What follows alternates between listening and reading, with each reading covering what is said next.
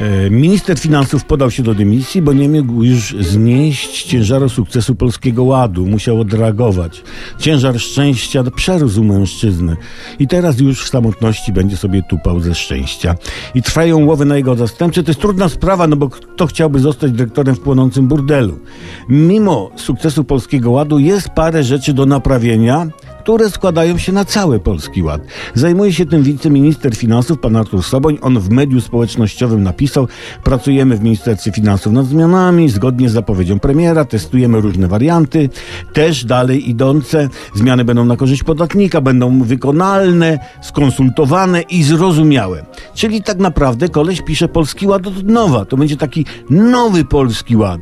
Wiceminister będzie płakał, jak go oznajmi szerzej zgromadzonemu społeczeństwa, społeczeństwu, bo ten nowy Polski Ład będzie tak wspaniały, że on chciałby go zachować tylko dla siebie otworzyć dobrą butelkę z trunkiem i czytać sobie przy kominku, mówiąc ha, ha. Bardzo interesujące jest stwierdzenie wiceministra, że nowy Polład jest testowany. Ciekawe jak pewnie na szczurach. Szczurom założono taką uprząż połączoną z kołowrotkiem, który produkuje energię dla żarówki oświetlającą klatkę.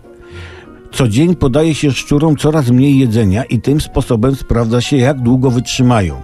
Żarówka zgaśnie, kończy się eksperyment. Ostatni szczur gasi światło.